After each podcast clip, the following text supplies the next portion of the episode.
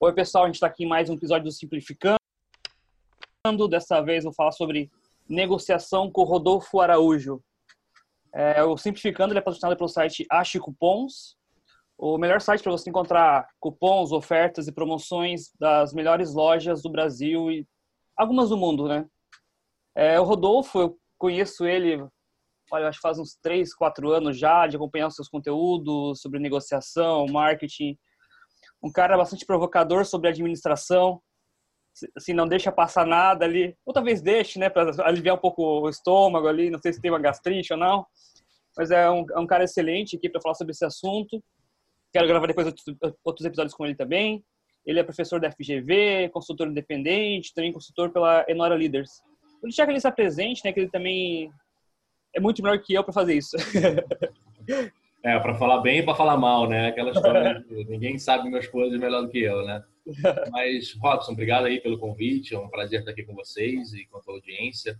É, como você começou a falar aí, eu sou eu, eu, trabalho com treinamento corporativo. Eu dou aulas, faço aulas de treinamento, cursos de negociação. É? Então, eu tenho minha atividade independente como como consultor de, de empresas, tanto para dar cursos quanto consultoria mesmo em negociação, né? Então às vezes a pessoa está com um pepino grande lá na empresa e precisa é, é, negociar algum acordo, algum contrato, alguma coisa assim. Então, é, me chama para ajudar, para dar uma visão nova, para enxergar outras coisas.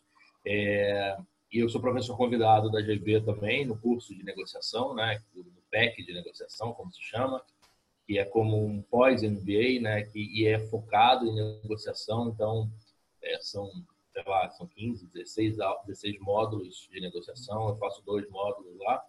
Então, um trabalho bem focado em negociação, né? Uhum. E tomada de decisão também, que é meio que um outro lado da, da negociação.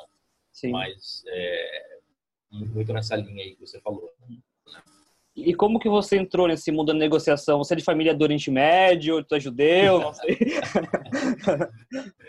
não, né? Você falou de dois públicos aí, de dois é, que tem muita tradição na, na, nessa área, né? Mas não, é, é curioso isso. Eu tive, eu tinha um interesse muito grande é, desde eu trabalhei muito tempo em indústria farmacêutica, né, Robson? Uhum. E na área de vendas, na área de marketing. E uma das coisas que eu percebi quando eu trabalhava lá é que eles gastavam muito dinheiro e eles investiam muito em treinamento.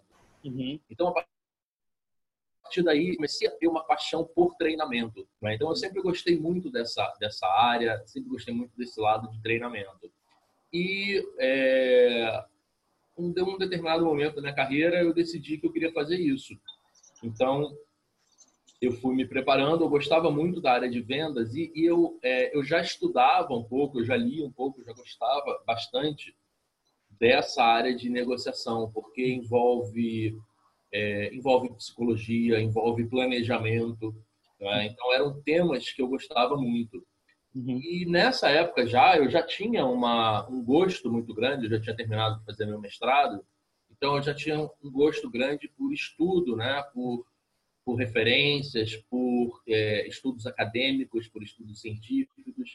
Então, eu fui bem por essa área. É, os meus treinamentos são muito baseados nisso, né? Eu gosto sempre de ter referências, de uhum. ter é, as origens do, de, de onde vem aquilo, né? Então, dificilmente você vai ver um, um, treinamento meu ou alguma coisa minha falando assim, ah, eu acho que isso, uhum. eu acho que aquilo, né? Eu gosto sempre de ter uma, um embasamento. E então, é, é, e, e, foi esse, eu já gostava muito desse tema e eu via que o tema de negociação ele abrangia muitas é, das ideias e dos conceitos que eu gostava. E eu, eu via, ao mesmo tempo, Robson, um espaço ali, porque eu percebia que o que se oferecia nessa área e o que se oferece até hoje nessa área é muito é, é muito vazio, uhum. né? é muito atrasado, né? então fala de ideias muito atrasadas e é muito vazio, então é muita reprodução do mesmo e você fala assim, tá, mas qual, é a origem disso aí? De onde vem? Aí ninguém sabe. Uhum. Então, eu acho que faltava um pouco é, alguma coisa mais robusta nisso aí, né? Então, eu, é, eu vim para para preencher, vamos assim dizer, esse, esse vazio, né? Sim. Então, de, de, trazer coisas mais, mais sólidas.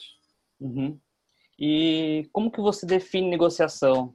Assim, tem como fazer isso numa frase, de uma forma pequena? Eu sei que é um, é processo complexo, mas assim, para a gente uhum. começar, começar no assunto mesmo.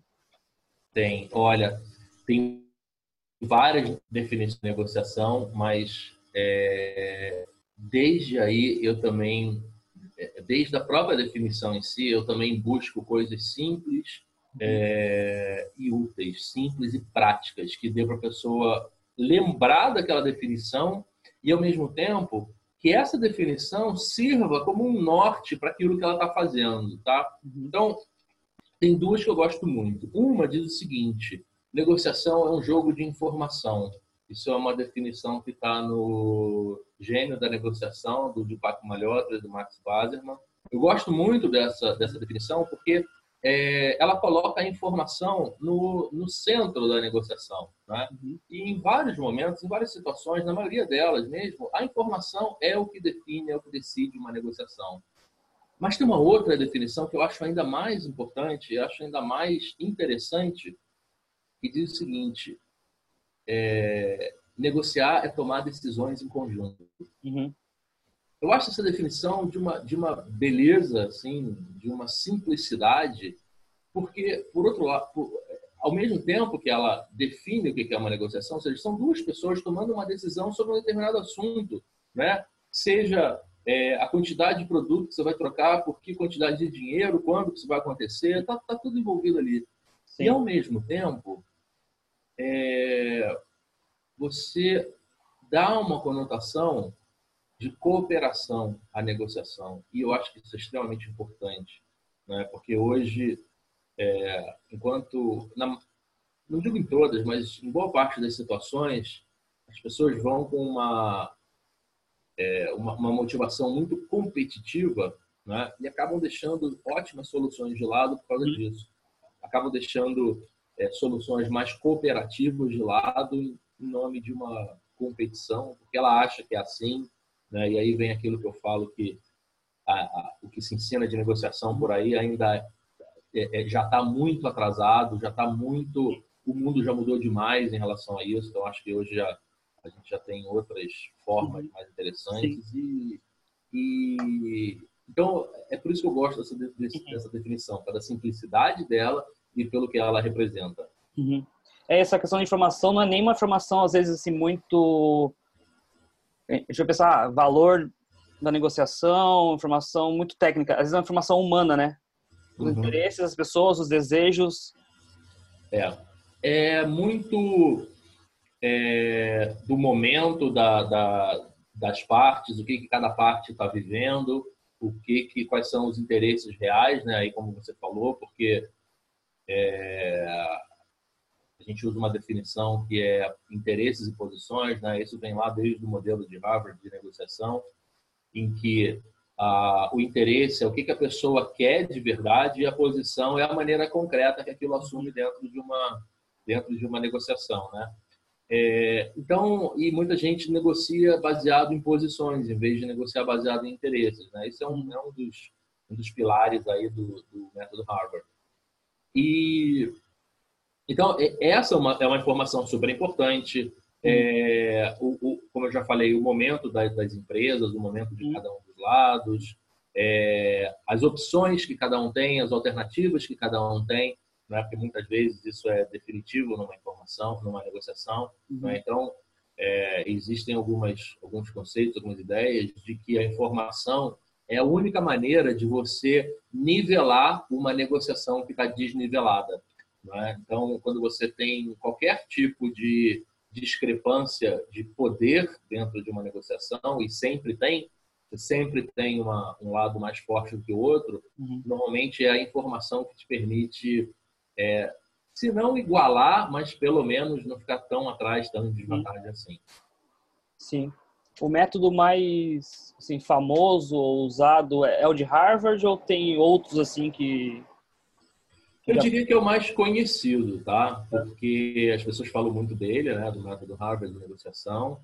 É, mas, infelizmente, não é o mais usado, né? Porque, eu digo infelizmente, porque o método mais usado é o chute. Assim, por não profissionais, é o vai lá e chuta e. O método mais usado, infelizmente, é o vamos lá ver o que dá, né? Uhum. Então, Sim. É o que mais tem acontecido. Uhum. Mas... Harvard é William Ury, né? É, é o, é o baseado na, na no, no, no, trabalho no Como Chegar ao Sim, né? Do William Ury, do Roger Fisher. É, então tem essa tem essa é, essa origem no livro, né? Mas, mas de novo, Robson, é uma olha, acho que está fazendo 30 ou 40 anos o, o, o livro, né? Uhum. Então tem bastante bastante tempo aí. Mas é, é eu, acho assim, é plantou as bases para uma negociação mais é, mais planejada, é, o mais interessante que eu vejo da, da deles, né, é, é, assim, eu diria a linha fina, uhum. é, é quando eles falam que é uma negociação baseada em princípios. Né? Então, eu, eu gosto muito disso, porque coloca é, interesses, faz essa diferença entre interesses e posições, é, faz uma, uma, um alerta muito importante sobre é, a necessidade de buscar alternativas, né? Uhum. É, acho que tem outro ponto importantíssimo, que é quando fala de separar as pessoas dos problemas, uhum. né, para a gente é, não levar as coisas para o lado pessoal. Mas Isso é possível? Problema. Oi? É uma provocação. Isso é possível totalmente? Acho que é bem polêmico, né? Olha, é... tem muita coisa da, da, da economia comportamental que eu acho que é uma é uma linha de, de pesquisa, uma linha de estudo, uma linha de trabalho que surgiu também nessa época, uns 30 anos atrás, é, ou pelo menos o grande marco foi 30 anos atrás, e que, é, que mostra que o comportamento é muito diferente daquilo que a gente imagina que é, né? e que tem algumas alguns, alguns erros, alguns vieses, algumas imperfeições, algumas irracionalidades que a gente comete no nosso dia a dia sem perceber. Né?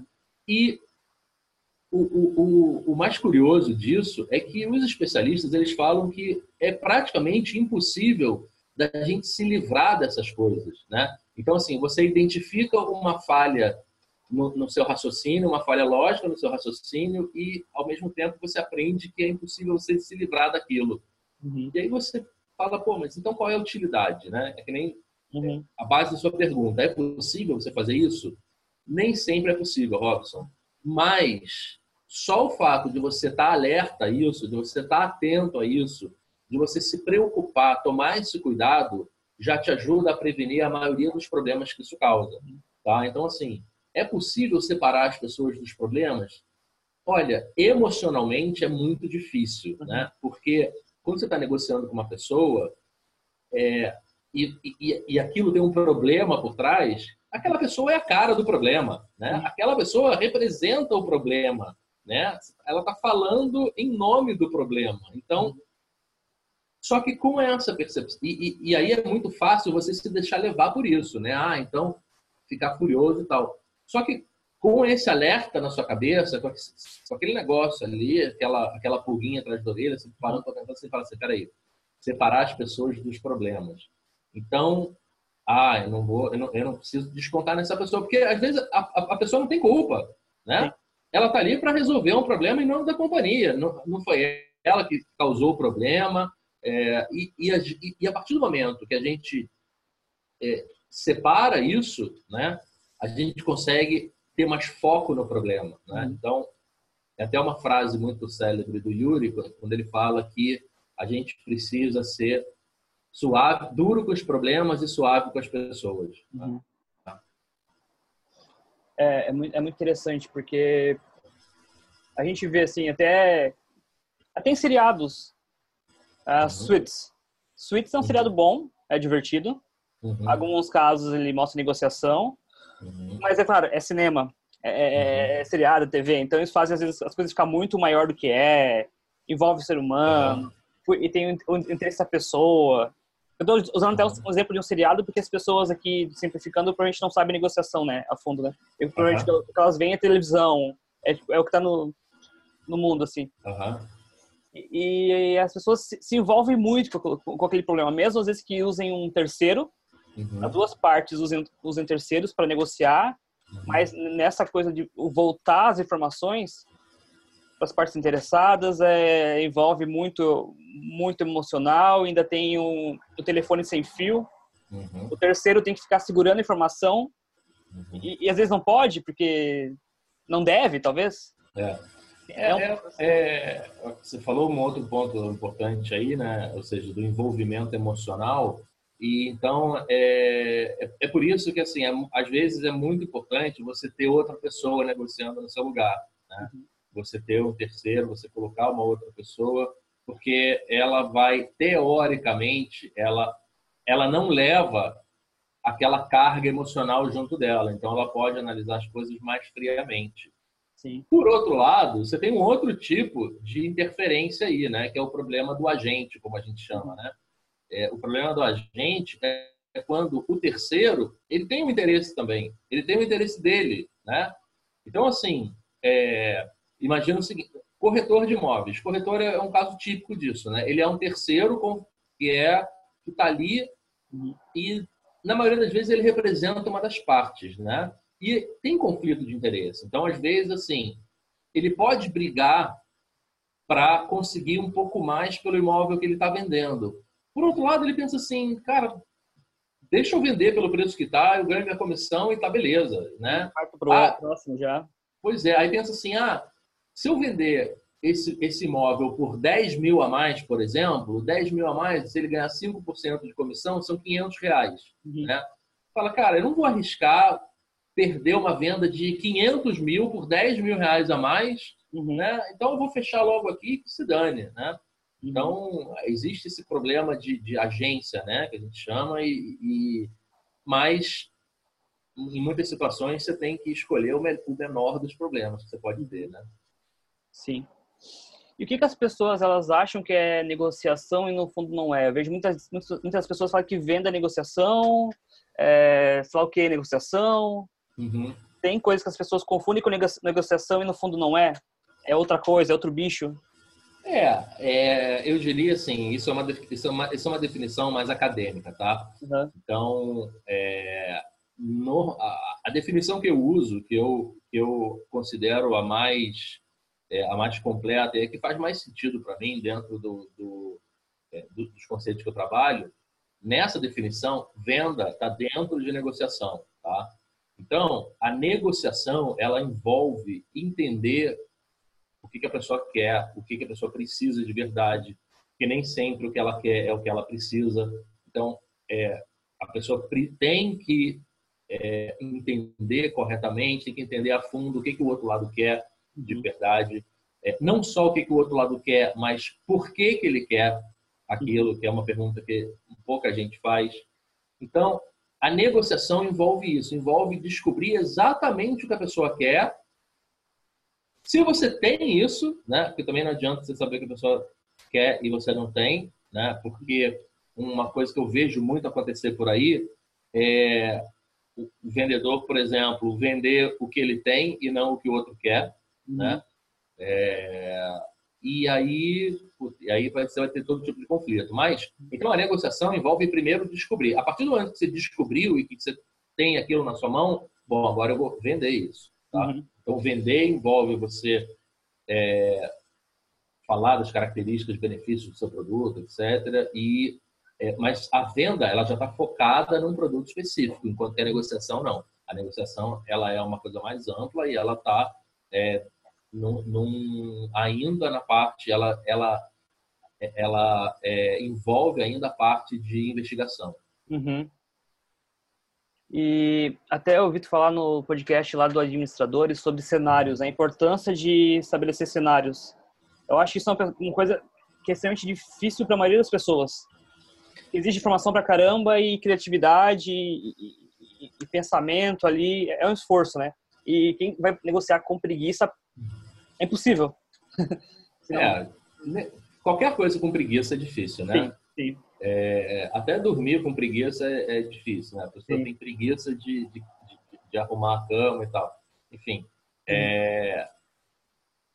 Mas, o Robson, a, a, quando a gente começa a falar de, de é, pensar em cenários, aí a gente já está falando de, de, negociações mais complexas, né?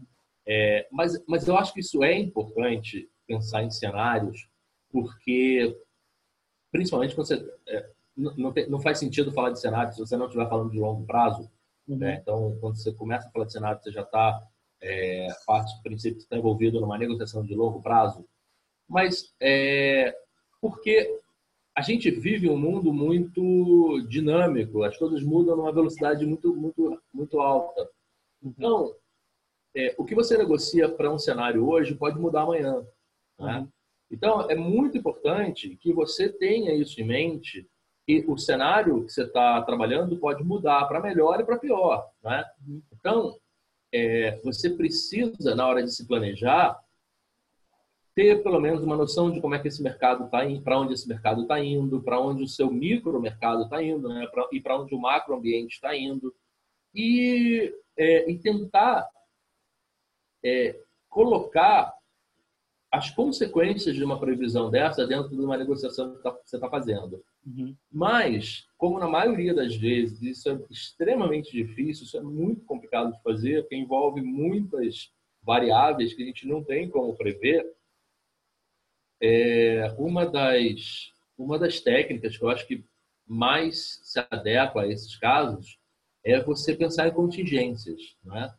Então, o que, que significa isso? Significa, por exemplo, você deixar é, no contrato é, alguns instrumentos, algumas ferramentas que prevejam para onde, que, não que prevejam, mas que é, mudem a essência do contrato conforme o, o, o, cenário mude. Então, por exemplo, você faz uma, uma um contrato para comprar uma, um produto no longo prazo. E aí, nesse contrato, você prevê, por exemplo, se a demanda aumentar muito, o que, que acontece com as partes. Você prevê, por exemplo, se a matéria-prima aumentar muito ou diminuir muito, né? se o dólar é, aumentar, se o dólar tiver uma. Porque, assim, é... são fatores que acontecem, né? Você tem duas opções. Ou você faz isso agora, ou quando chegar lá na frente e acontecer um desastre desse, você vai ter que sentar com a outra parte e renegociar. Né? E é uma coisa que acontece. E aí a outra parte pode falar assim: ah, mas o, o contrato está aí, está assinado, né? Dá teu jeito aí, né? Uhum. Só que aí você tem uma outra, você tem um outro, uma outra situação que eu também costumo falar bastante em, em curso, em treinamento, que é o seguinte: ah, isso aí é problema dele. Cara, em negociação, um problema dele vira um problema seu muito rápido. Uhum. Né? Então, ah, o fornecedor não previu isso, a matéria-prima dobrou de valor, azar dele. Cara, daqui a dois meses ele quebra, você, tem, você não tem matéria-prima, sua fábrica para, passa, passa a ser um problema teu, né? Uhum. Com certeza. E negociação tem casos onde você falou assim, ah, a negociação é uma forma ideal, ela é cooperativa, Uhum. Mas tem casos onde se leva em conta o ganha-perde pronto. Uhum. E tem. Assim, é, o mundo. O mundo é mais cooperativo ou competitivo? Assim, é, eu sei que a prática e, e, a, e o que a gente gostaria que fosse são, são bem diferentes, né? Uhum. É. é. a gente tem a, a, as ideias, a gente tem as teorias, a gente tem o mundo real, né? Uhum. Então, e, e a vida é aquilo que acontece enquanto a gente faz planos. Né? Sim. Até porque papel aceita qualquer coisa, né? Plano, é, putz, Excel, planilha de Excel, você pode botar o que você é uma quiser. maravilha. PowerPoint, você pode planejar o que você quiser. Então, é, é, e aí, isso é muita gente boa voltado ao altar. Você vê muita noiva voltando ao altar por causa disso. Né? Uhum. Mas, é, a questão do ganha-ganha, ganha-perde, eu acho que é mais um desses mitos que rolam por aí, que é o seguinte. Na minha visão, e aí, de novo, é uma coisa muito particular minha, é pessoal isso, essa crença, é, para mim, toda negociação é ganha-ganha. Tá? É, Porque se senão não tem negociação, tá? Uhum. Ah, mas a, a, o fulano é, fechou a negociação numa numa condição ruim e tal. Tudo bem, mas ele fechou. Isso uhum. significa que se ele não tivesse fechado, talvez tivesse ficado pior. Então, uhum. alguma coisa ele ganhou, tá? Então, é por isso que é, eu não faço muito essa distinção de ganha-ganha, ganha-perde. Eu acho que isso é, é, é discussão uhum. que não, faz sentido, tá? Sim. Sobre competição e colaboração, é, eu, eu acho que existe uma. Ainda é um mito, e, e tem um pouco a ver com esse negócio de ganha-ganha, ganha-perde, pelo seguinte: a pessoa ainda tem aquela visão de que, ah, eu ganhei a negociação. Assim, uhum. Bom, não sei se ganhou. Porque quando você começa a falar em vencedores e perdedores, em ganhar, em você, começa com essa visão é, de competição, com essa visão bélica do negócio, né? Uhum. Vou matar meu oponente, eu vou. Uhum. Isso já fica na tua cabeça de que você tem que derrotar a pessoa, etc, etc. Quer ver uma coisa? Uma coisa bem boba, tá? Mas eu acho muito interessante. É, imagina assim, você tem no mercado uma promoção, né? É, Coca-Cola de lata, três reais. Uhum. 3 por 10 reais. O cara olha aquilo fala, uhum. porra, que idiota, né? Pô, já sei o que eu vou fazer. Aí ele pega três latas, aí vai lá no caixa, aí passa a primeira, passa, paga 3 reais, passa a segunda, paga 3 reais, passa a terceira, paga 3 reais. Aí olha pro, pro cara do mercado e sai com aquela cara de vitória, né? Aí o, o dono do mercado olha para ele e fala assim, comprou três latas, seu trouxa. Uhum, sim. Que, era, que é o que ele queria no final, né? O incentivo era, era outro, era por, por baixo. É, exato. Então, assim, se o outro vai sair achando que ganhou, achando que deu uma desperto, beleza, é isso que ele quer. Pô, legal pra caramba, mas eu vendi as três latas, que era o que eu queria. Uhum. Né? Ah, se vai ser por um real a mais, aí é o bônus, né? Se o cara não sabe fazer conta, não tem culpa. Sim. Mas, então, tem muita, tem muita, muita situação que a pessoa acha que está levando vantagem e, na verdade, não tá, tá fazendo o que o outro quer, né? Então, é, é essa, essa ideia de, de, de, muita competição, eu acho, é claro que assim, existem situações em que você tem um jogo de soma, é, um jogo de soma zero, que é, que é, como a gente define em teoria dos jogos, que quer dizer o seguinte: você tem 10 reais para dividir, ponto, 10 reais. Então, se um vai ficar com 5, outro com 5, se um vai ficar com 6, outro com 4, Uhum. O que, que significa? Cada um real a mais para um, um real a menos para o outro. Então, uhum. mais um para cá, menos um para cá, soma zero, acabou. Então, o jogo de soma zero é quando você tem uma parte para dividir e acabou. E é, né, é o que a gente chama de negociação distributiva. Você está distribuindo um, um valor. Né? Então, nessas situações, é, de fato, existe alguma. É, você tem fatores maiores de concorrência. Uhum. Mas a grande, o que eu vejo da grande, é, a grande sacada de uma negociação é você tentar olhar para aquilo e ver que pode ter mais coisa em volta, né? Pode ter mais coisa em volta, pode ter mais elementos, não necessariamente monetários, não necessariamente é, de, de, mais produto para cá. Não, você pode é, fazer no mesmo valor mas, por exemplo, combinar outra forma de pagamento, combinar uma relação mais de longo prazo, ou seja, uma relação de fornecimento de longo prazo, e ver o que é mais importante para cada lado. Então, uhum. não necessariamente uma negociação é trocar produto por dinheiro. Você uhum. tem vários outros elementos em volta. Então, você tem questões de garantia, de assistência técnica, de parceria, de frete, de... É, é muita coisa, uhum. principalmente em negociações B2B, que você pode trazer para a mesa, né? E, e é nisso que eu acho que as pessoas pecam, porque tem uma visão afunilada do que está fazendo ali, do que está fazendo numa negociação, né? É, aí tanto o lado do comprador quanto o lado do vendedor. Uhum. E, e, e, aí falta um, um elemento que é essencial em negociação, na minha visão, que é criatividade. Uhum.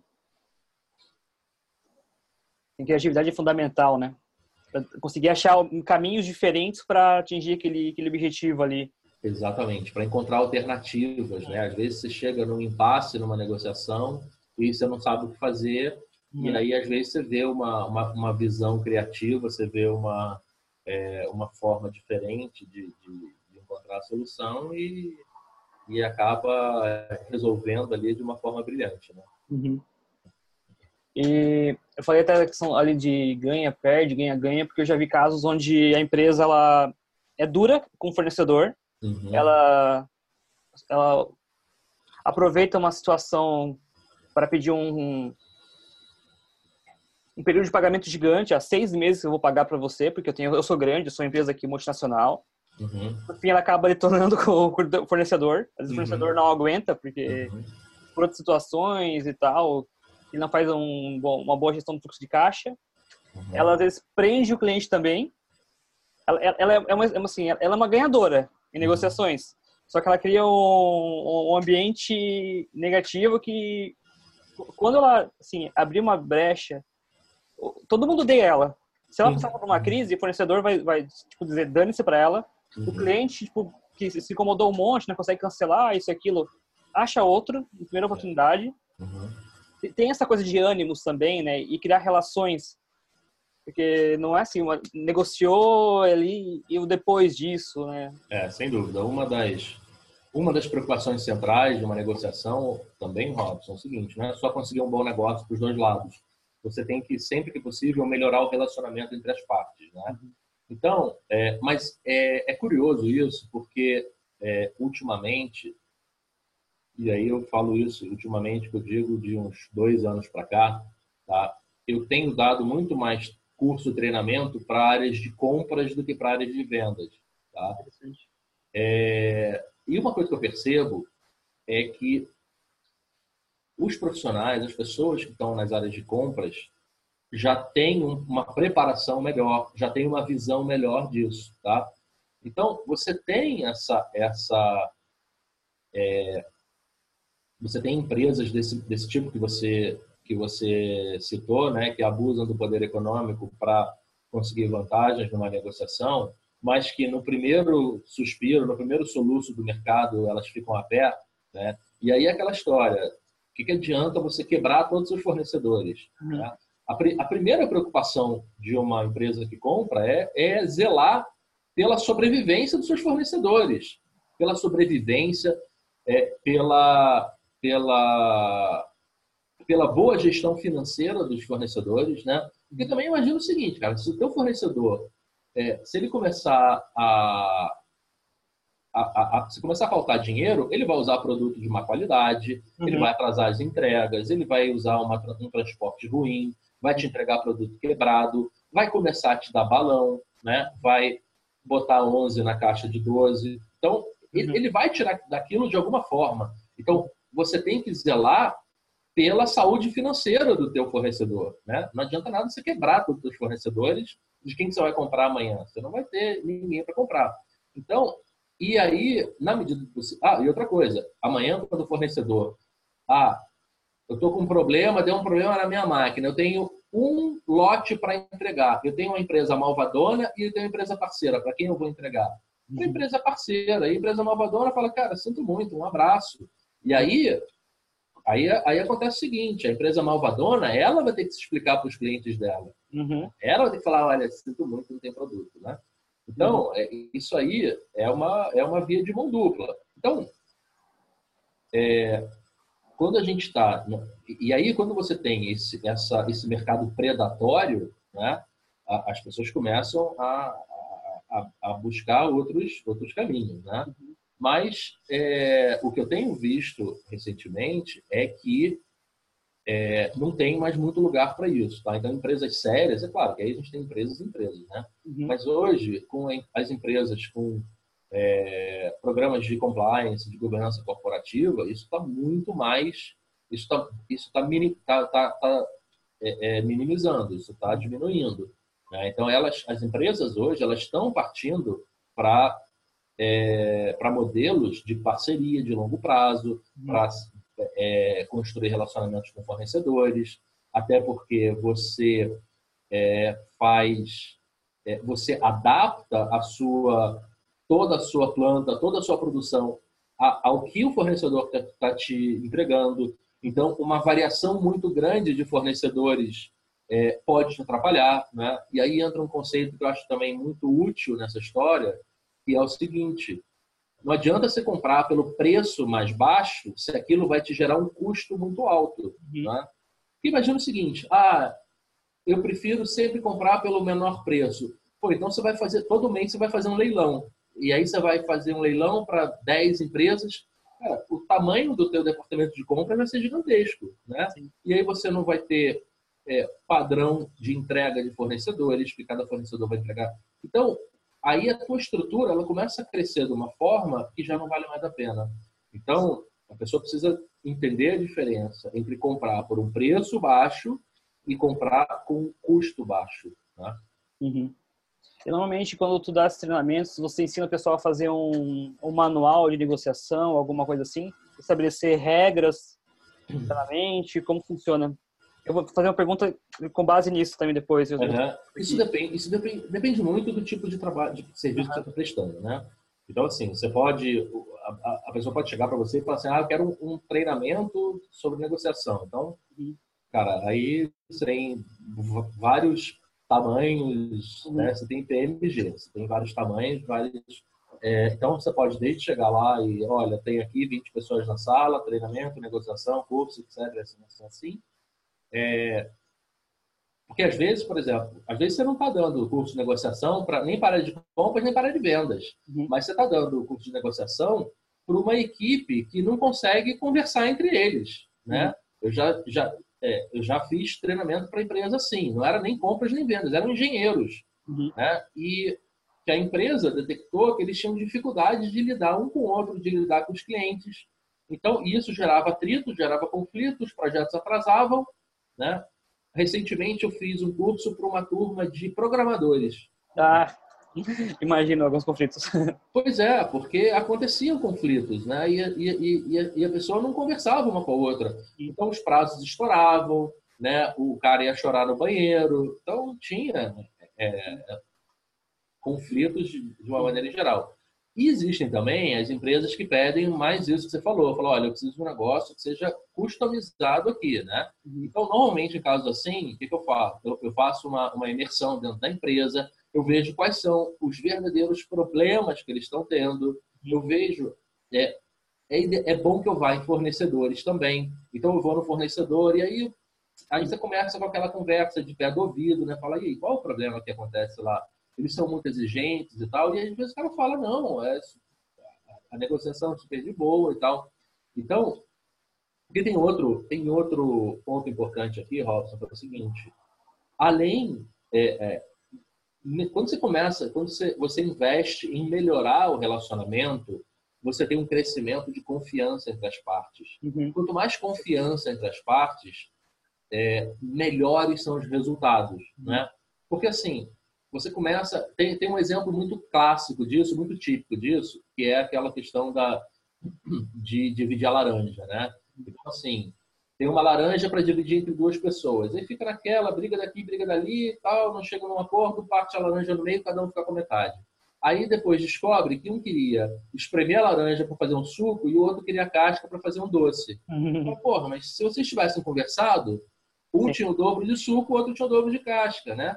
Só que aí fica naquela de, pô, não posso falar e tal, não sei o quê.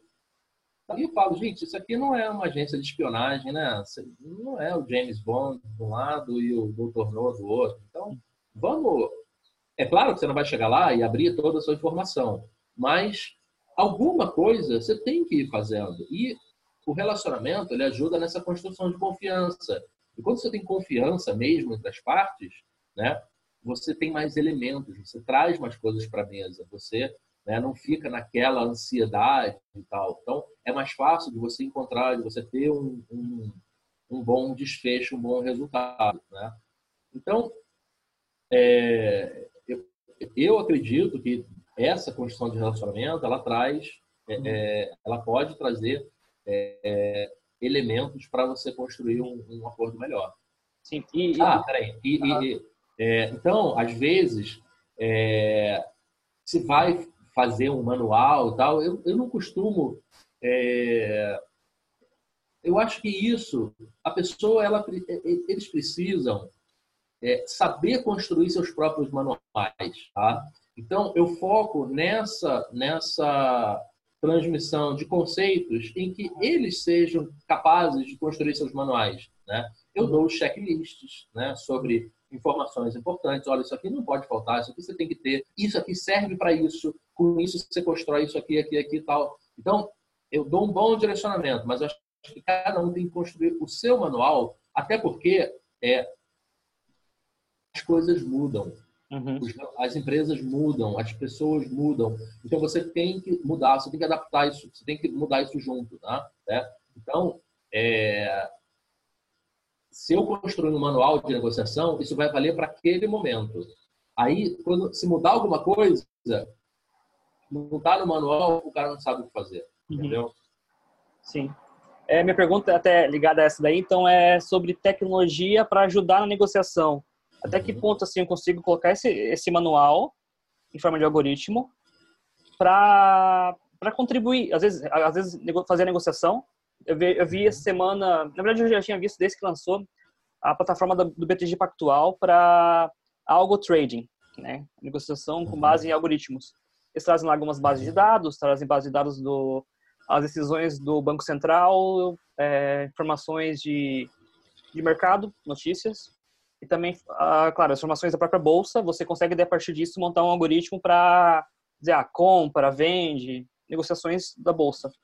Eu lembro que uhum. isso foi há uns 25 anos, mais ou menos, tipo, eu era criança, o pessoal da Ambev ia no comércio dos meus pais, uma lanchonete, com um palme, acho que era um palme, ou alguma coisa anterior ao palme, uhum. eles sabiam certinho a demanda que meus pais tinham que comprar de cerveja Skol, nem era Ambev ainda, era, era Brahma Skol. Uhum, uhum. Então, sabia certinho quanto tinha que comprar, porque eles tinham também dimensão dos, dos concorrentes da região. Eu acho uhum. que devia colocar também alguma coisa de clima da, da uhum. cidade. Então, algumas informações ajudavam eles a negociar com os meus pais, a fazer uma venda um pouco melhor, porque ajudava eles. Uhum. Olha, se vocês comprarem um pouquinho mais que normal, vocês vão conseguir vender dessa vez. Não vão ficar com cerveja parada aqui, não vão ficar com refrigerante parado. Então, assim, é, tem, mas isso assim, eu estou numa formação de 25 anos atrás, uhum. e algoritmos para trading, né, que é um outro, outro bicho, assim. E, e no dia a dia, assim, de empresa agora, é, tem, assim, softwares que ajudam também, eu consigo colocar uma forma um pouco mais padronizada para as pessoas, para ajudar as pessoas, não sei, assim, eu estou bem por fora uhum. dessa, bem fora disso. Olha, é, você tem, é, de fato, os algoritmos eles ajudam tá? muito antes de, de informática, muito antes desse nível de, de automatização que a gente tem, de automação que a gente tem hoje. É, então, assim, algoritmos são bem anteriores a isso. Uhum. É, e na maioria das situações, na grande maioria das situações, as decisões tomadas por algoritmos são superiores às decisões tomadas por humanos, tá? Uhum. É, dói um pouco no coração falar isso, né? Mas, mas, é a grande realidade, tá? Então você tem vários experimentos que mostram isso, né? É, por exemplo, eu gosto muito de xadrez, né? Eu gosto muito de jogar xadrez e doeu no meu coração quando o Kasparov perdeu pro Deep Blue, Deep Blue da IBM. Uhum.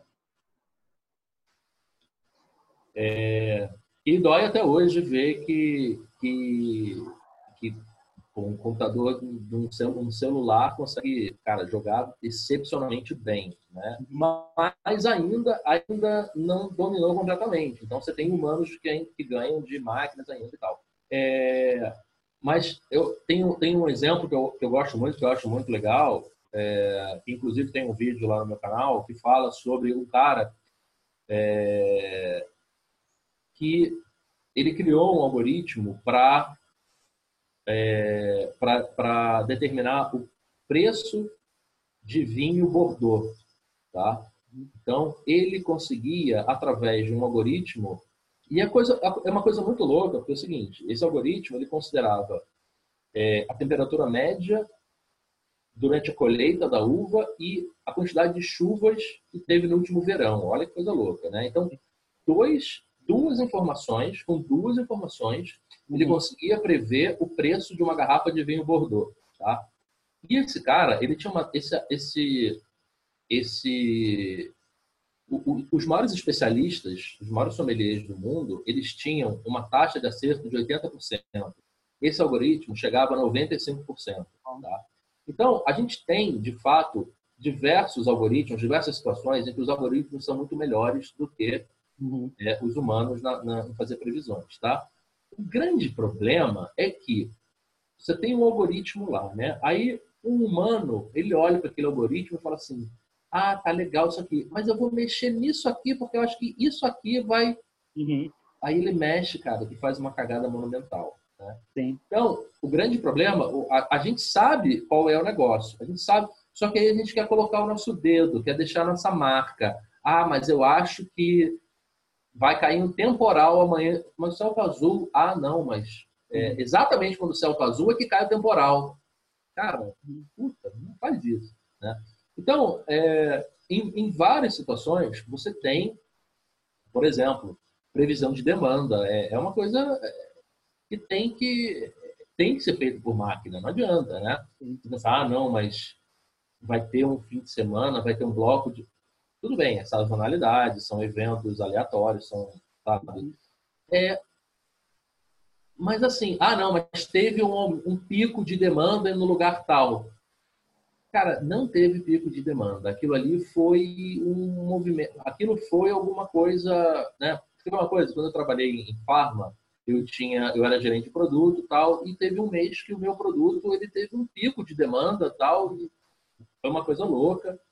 E aí surgiram várias explicações, ah, porque foi não sei o que da campanha disso, do folheto, do não sei o que, não sei o que, não sei o que. Uhum. E eu ali pensando, eu falei, cara, não é possível, um produto estável, né, um mercado estável, não é, não é possível ter um aumento de demanda assim. Uhum. Isso aqui foi outra coisa, né? E aí, tempos depois, alguns meses depois, eu conversando com o concorrente, com o, o, o gerente que era gerente de produto do concorrente, ele falou, ah, não, a gente teve um problema na distribuição, faltou o produto, por isso Pô, olha, olha, a explicação lógica, né? Uhum. Então, é, para esses casos de, de, de, de, demanda e tal, cara, não tenta competir com a máquina que você vai se estrepar, né? Então tem.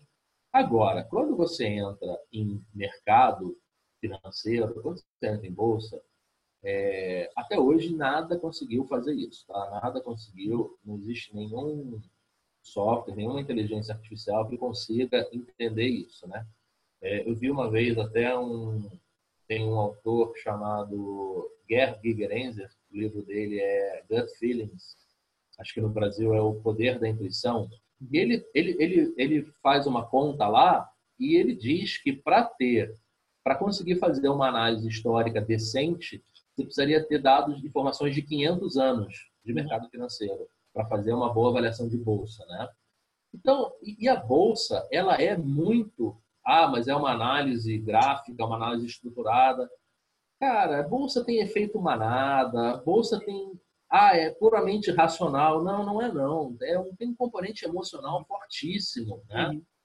É, ainda mais, é, você está falando de Brasil, então, cara, que vem, por exemplo, vai o, o presidente de uma Petrobras, aí vai na televisão e fala assim: ah, a gente achou cinco campos de petróleo não sei aonde, aí a ação bomba, aí à tarde ele fala assim, putz, sabe o que é? Eu me enganei.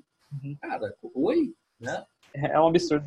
É, então você tem fatores externos que interferem demais nisso, né? Uhum. É, algoritmos são bons em sistemas fechados, em que você tem uma em que você em sistemas fechados e estáveis, né? Em que você tem uma quando você começa a jogar a aleatoriedade ali, o negócio enlouquece, né? Uhum. E outra coisa também que as pessoas é, não acertam muito bem é o seguinte: você vê lá, por exemplo, é, o, o, bar lá da sua família, né? Você tem uma demanda estável, você tem uma demanda específica, né? Por exemplo, imagina que você vende sabão em pó. Aí o cara, ah, vamos fazer uma promoção. Pô, fiz uma promoção, vendi o dobro esse mês de, de sabão em pó as pessoas não vão lavar mais roupa porque compraram mais sabão em pó. O, o resultado disso é que elas, o mês que vem elas não vão comprar, né? Então, você teve, você tem lá sua venda 10, 10, 10, 10, 10, 20, zero. Uhum. Então, é, é, é óbvio isso, né? É, então, é, existem alguns algoritmos que é, servem muito bem para isso, né? Então você faz uma uma é, como é que chama aquilo? Uma regressão, você faz uma uma análise multifatorial, tal, uma regressão uhum. é, numa, numa série histórica de dados e tal, você consegue entender um algoritmo, você consegue montar um algoritmo que explique as variações, que mostre o que tem correlação com o que, o quão forte é essa correlação, né? sempre lembrando que correlação não implica causalidade. E então você consegue é, é, formar uma linha de raciocínio. Agora, você tem que revisar isso periodicamente, você tem que ter um pouco de inteligência artificial, de machine learning no meio, é, para conseguir, para entender quais são os fatores que realmente é, fazem diferença ali, tá? O interessante disso é que você consegue um mercado mais estável, você consegue um mercado mais previsível, né? Você consegue um mercado e aí você tem o outro lado, né? Você tem um mercado com menos gente trabalhando. Uhum. Sim. Agora entrar em um, um, outro assunto que eu sei que, que para ti é extremamente polêmico, né? Uhum. Gatilhos mentais. Você adora esse assunto aqui, né? Como as pessoas usam isso no Brasil, é. Então a pessoa fala, ah, vai negociar, já começa a falar assim, olha, esse produto aqui já foi comprado por mais de 6 mil pessoas, é, já usa a prova social, uhum. depois ela dá uma amostra grátis para forçar uma reciprocidade. Uhum. Então, que, qual é a sua opinião sobre esses gatilhos mentais, essa, como as pessoas usam no Brasil, pelo menos? Cara, você falar de gatilhos mentais uhum. num lugar em que todo mundo quer o mínimo de esforço e o maior resultado, né? Você é, você está vendendo uma panaceia, né? Você tá é, é que durante muito tempo as pessoas usaram essa essa essas fórmulas de venda como se se, se servissem para tudo e durante muito tempo serviu, né? Então você montava um esquema de vendas um, um formato de vendas em que você é, em que você conseguia resultados muito bons, né? E consegue até hoje resultados uhum. muito bons com isso, né? É, foi até uma, uma das perguntas do, do Leandro lá no, no, no podcast do administrador. E todo mundo que te acompanha sabe o teu, o teu carinho por, por esse assunto. é pelo seguinte, é, os gatilhos mentais, eles são uma derivação torta da, dos princípios de persuasão do Cialdini, né? Uhum. Então, por exemplo, uma vez eu vi, um, eu vi um, um desses gurus aí, uma lista com 19 gatilhos mentais, né? E aí eu fui olhar Cara, eram quatro ou cinco, na verdade, né? Porque era tudo uma derivação do outro. Então era uma coisa bem mal feita, né? É, para fazer o volume, para você achar, nossa, que coisa, mas não é. Você resumir aquilo, os princípios de persuasão do Cialdini são seis, uhum. né? No último livro dele chegou a sete, ele, ele colocou mais um lá. Do Persuasion? Do... É, no Persuasion, é, no Persuasão, né? Aqui no Brasil. Uhum. E, então, é, e aí a, a pessoa vai. Só que assim, como ela não entende a essência, a base daquilo, de onde aquilo vem, ela. E aí isso é vendido como um negócio que resolve qualquer coisa. Se você usar isso aqui, você vai vender qualquer coisa para qualquer um, né? Então, e durante muito tempo isso funcionou. As pessoas colocavam né, aquele negócio de ah, compre agora, se você não comprar agora, vai acabar. E aí você entrava lá para comprar, dizia que estava esgotado, mas não tinha vendido nenhuma, né? É que nem boate, tem uma fila enorme na porta e você entra e tá vazio. Né? Uhum. É... E aí, assim, a, a, pergunta do Leandro foi, pô, mas isso funciona, Rodolfo? Eu falei, é, funciona, cara. É... Uhum. Mentira funciona, né? Propaganda enganosa funciona, uhum. né? É, existem várias coisas extremamente antiéticas que funcionam. A gente sabe o que funciona. Uhum. A gente sabe que se a gente fizer é, A, B e C, isso vai funcionar, mas eu isso é isso vai contra os meus princípios, isso uhum. vai contra as coisas que eu acredito, né? Isso vai contra a minha formação moral. Então uhum. eu não vou fazer porque não está certo, né? É, Então, uma vez eu recebi um, um, um e-mail de um, um amigo meu que estava fazendo esse, esse esquema de. Para mim, isso é um esquema, né? Uhum. Fazendo um esquema desse de venda, e, ele, e aí dizia mais ou menos assim: Ah, você vai fazer o meu curso ou você vai continuar nesses 80% de pessoas que são medíocres? Eu falei, cara, isso, isso é meio ofensivo, não é? Não? É, achei isso bastante ofensivo, né? E a resposta dele foi o seguinte: ah, mas foi o que mais vendeu. Eu falei, uhum. se é isso que importa, né?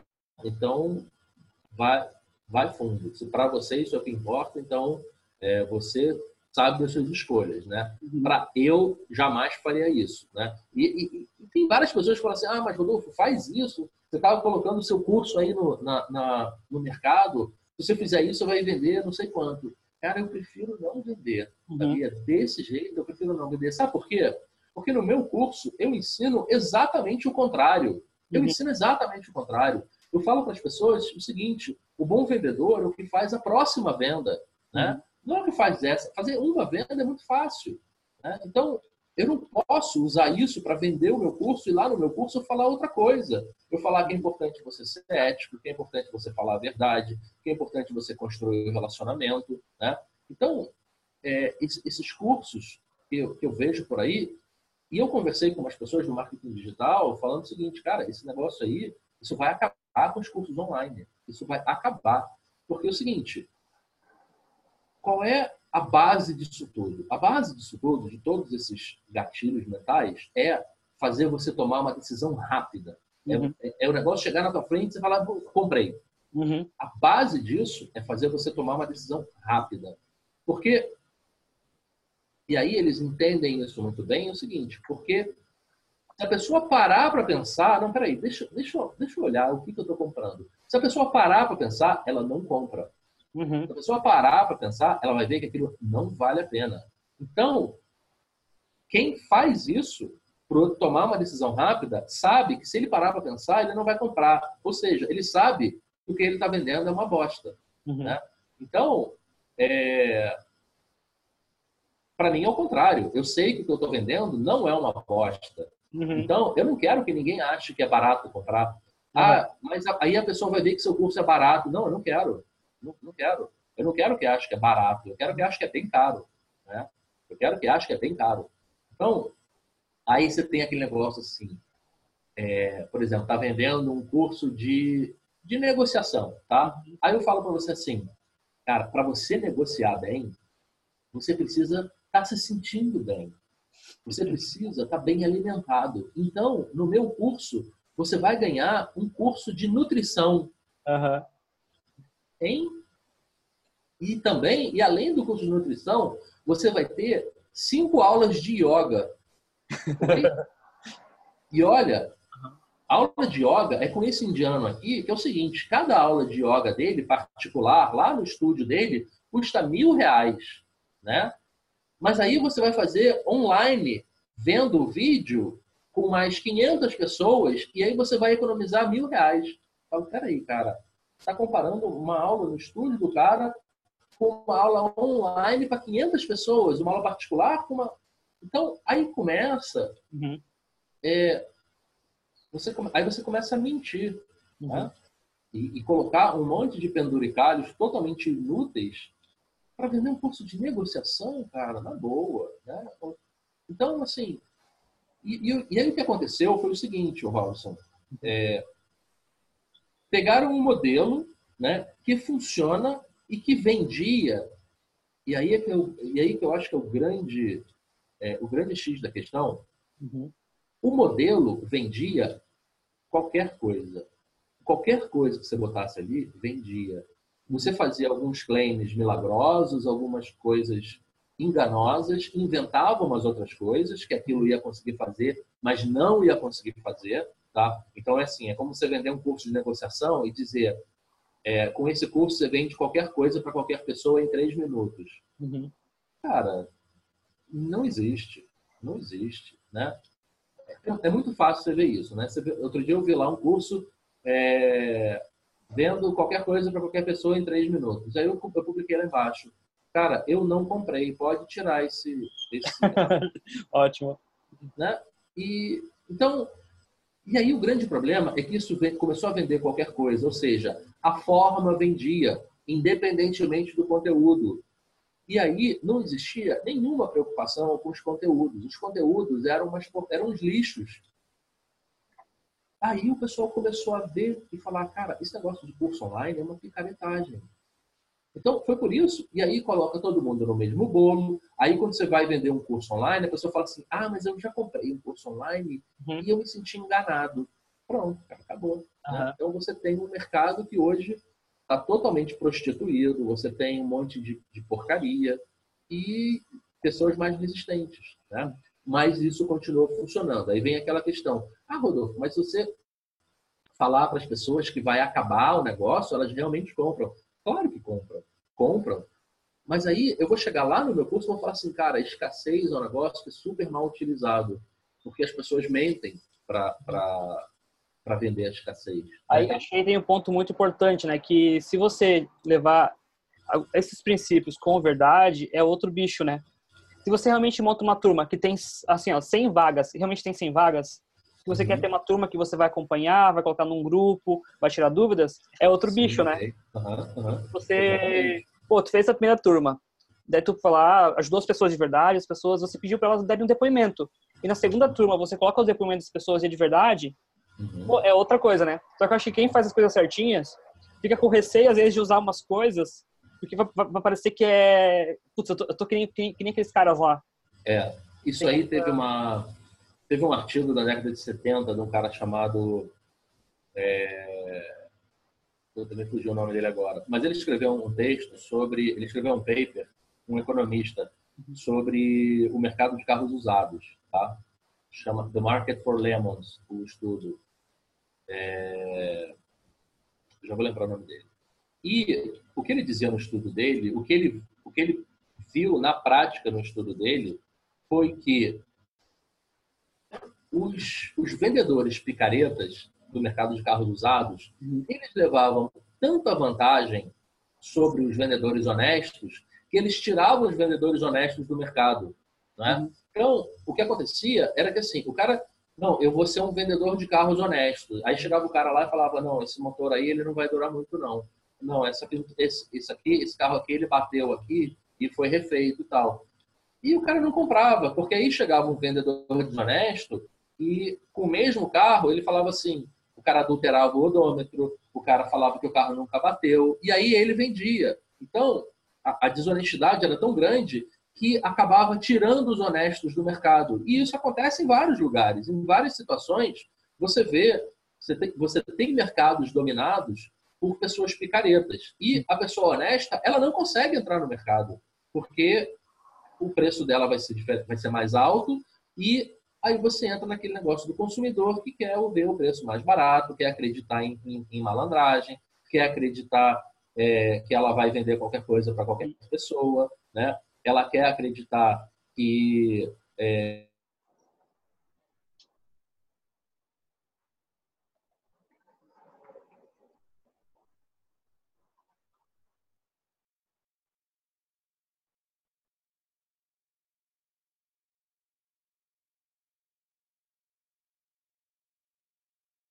gigantesco aí pra trouxa, né? Deu, deu uma pausa aqui no meio da fala. Então, estou falando da pessoa, do, do, é. a pessoa, quando a pessoa quer ser enganada ali. Isso, é, é muito comum. Eu achei um artigo aqui, o é, Akerlof é o nome do, do autor.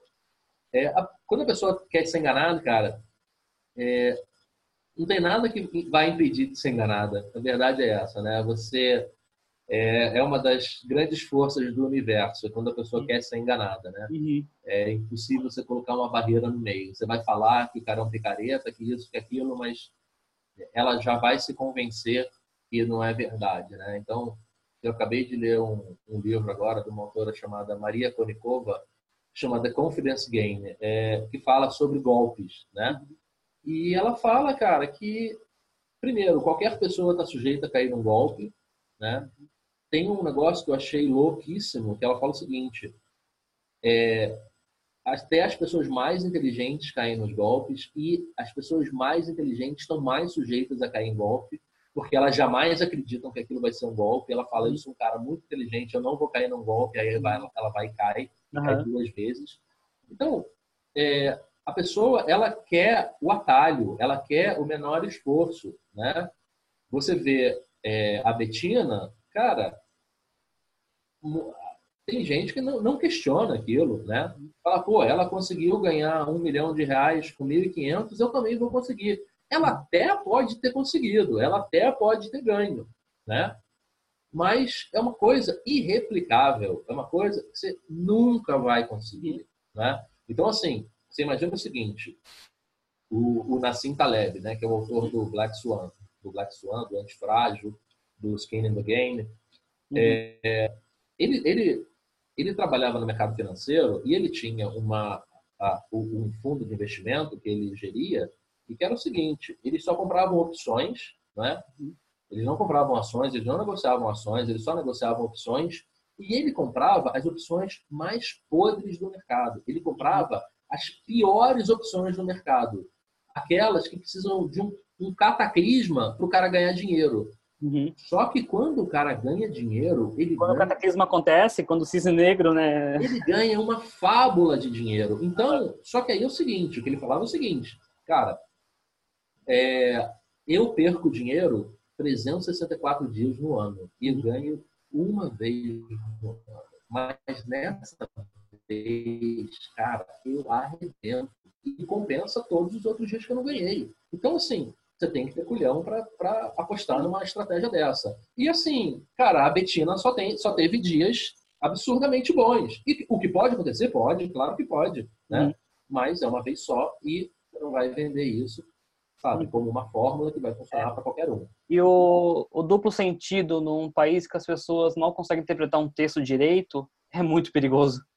É demais, cara, é. porque é, é é, a pessoa não, não, não, consegue interpretar as coisas mais básicas, né? Vai querer interpretar um texto de finanças, né? Uhum. Então, assim, é, eu não visto em bolsa, cara. Eu não, eu não entendo aquilo. Eu não, eu não sei.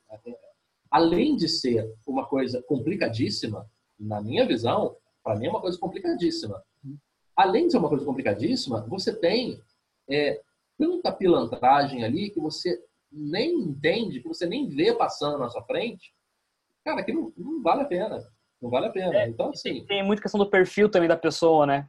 Bolsa não, não, é, é. não é para todo mundo também, né? Às vezes a pessoa tem um perfil é. que ela não se sente confortável, né? Como se fosse, não se sente confortável com, com bolsa. Talvez com outro investimento você se sinta confortável. Às vezes até imóveis, assim, ou investimento em renda fixa. É, mas tem, mas tem uma. É. Mas tem uma tem um fator também, o, o, o Robson, que é o seguinte: é, as pessoas têm uma, uma relação muito ruim com risco. Tá? Então, o, o, o paper lá do Kahneman, do Tversky, sobre é, a, teoria da, da, a teoria da prospecção, sobre a forma como as pessoas lidam com porcentagens e com riscos, né? ele deixa isso muito claro.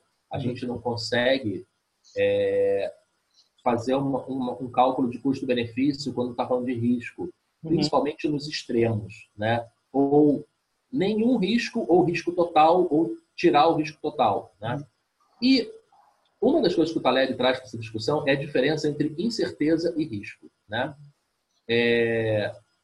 Porque é o seguinte, existem situações em que você tem é, alguns fatores que interferem no resultado. E aí você sabe quais são os fatores e você sabe é, o peso de cada fator, ok? Essa é uma situação de risco, porque você consegue calcular aquilo. Uhum. Mas existem outras situações em que você não sabe o que está interferindo, você não sabe o peso de cada um, né? E ou então você não consegue computar aquilo porque são variáveis muito complexas e você, e você não tem máquina que consiga computar isso. Um dos exemplos disso é meteorologia. Uhum. Você não consegue. Então, assim, previsão do tempo. Então, isso é incerteza. Você está falando de coisas que você não sabe o que vai acontecer. Uhum. Risco, você sabe. Você tem uma previsão. Então, você sabe assim, isso aqui tem 80% de chance de dar errado. Tá? Isso é uma... Só que mercado financeiro está do lado de cá. Mercado financeiro é incerteza. Você não tem a menor ideia do que vai acontecer. Uhum. Tá? Então, quando você... é por isso, e aí as pessoas falam em risco de investimento. Não é risco, é incerteza. É incerteza. Porque assim, ah, pô, é muito difícil todo mundo deixar de pagar o empréstimo da casa ao mesmo tempo. Uhum. Não, não é não. Em 2008 aconteceu isso, teve um, derretimento do mercado financeiro, né? Uhum. Ah, isso aí só acontece se o Lehman Brothers quebrar. Quebrou. Sim. E sabe como que é interessante, né? Eu tenho tive né, um professor no MBA de finanças, o Walter Sestari. O cara já foi diretor da CVM, diretor-presidente. Ele tem 50 uhum. anos de bolsa. Assim, ele é da época do daquele pregão maluco lá. Ele estava no começo, assim, quando a, quando a Bovespa foi, foi aberta. E ele não investe em bolsa. Ele investe para os outros. Se as pessoas quiserem, assim, uhum. os amigos e tal, os conhecidos, ele investe. Só que para ele, não. Ele falou, ele falou, ele falou para mim assim, para ele que lá é um cassino, uhum. particularmente ele não, não, não quer aquilo. Senão ele tem renda fixa, ele tem os investimentos dele, mas é, assim, é muito interessante, né? Todo mundo ficou, mas professor, pô, tu tem 50 anos de experiência, tu sabe fazer isso aqui, você deu uma aula pra gente ótima, você tá, domina o, o assunto. Só que tem um aspecto de certeza que ele não quer lhe dar. É, é, e o que você mais vê por aí é, é consultor financeiro quebrado, né? Sim. Aham. uhum.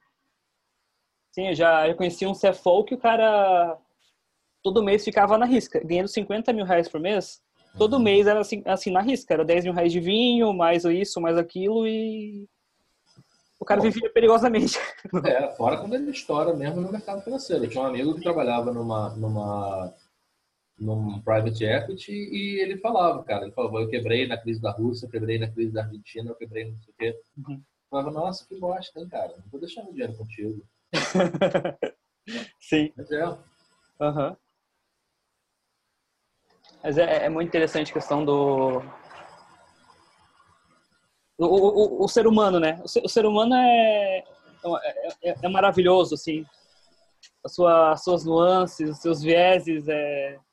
bagunçam negociações, bagunçam decisões, bagunçam tudo ao mesmo, ao mesmo tempo consegue dar uma, uma, uma arrumadinha, consegue fazer as coisas ficarem.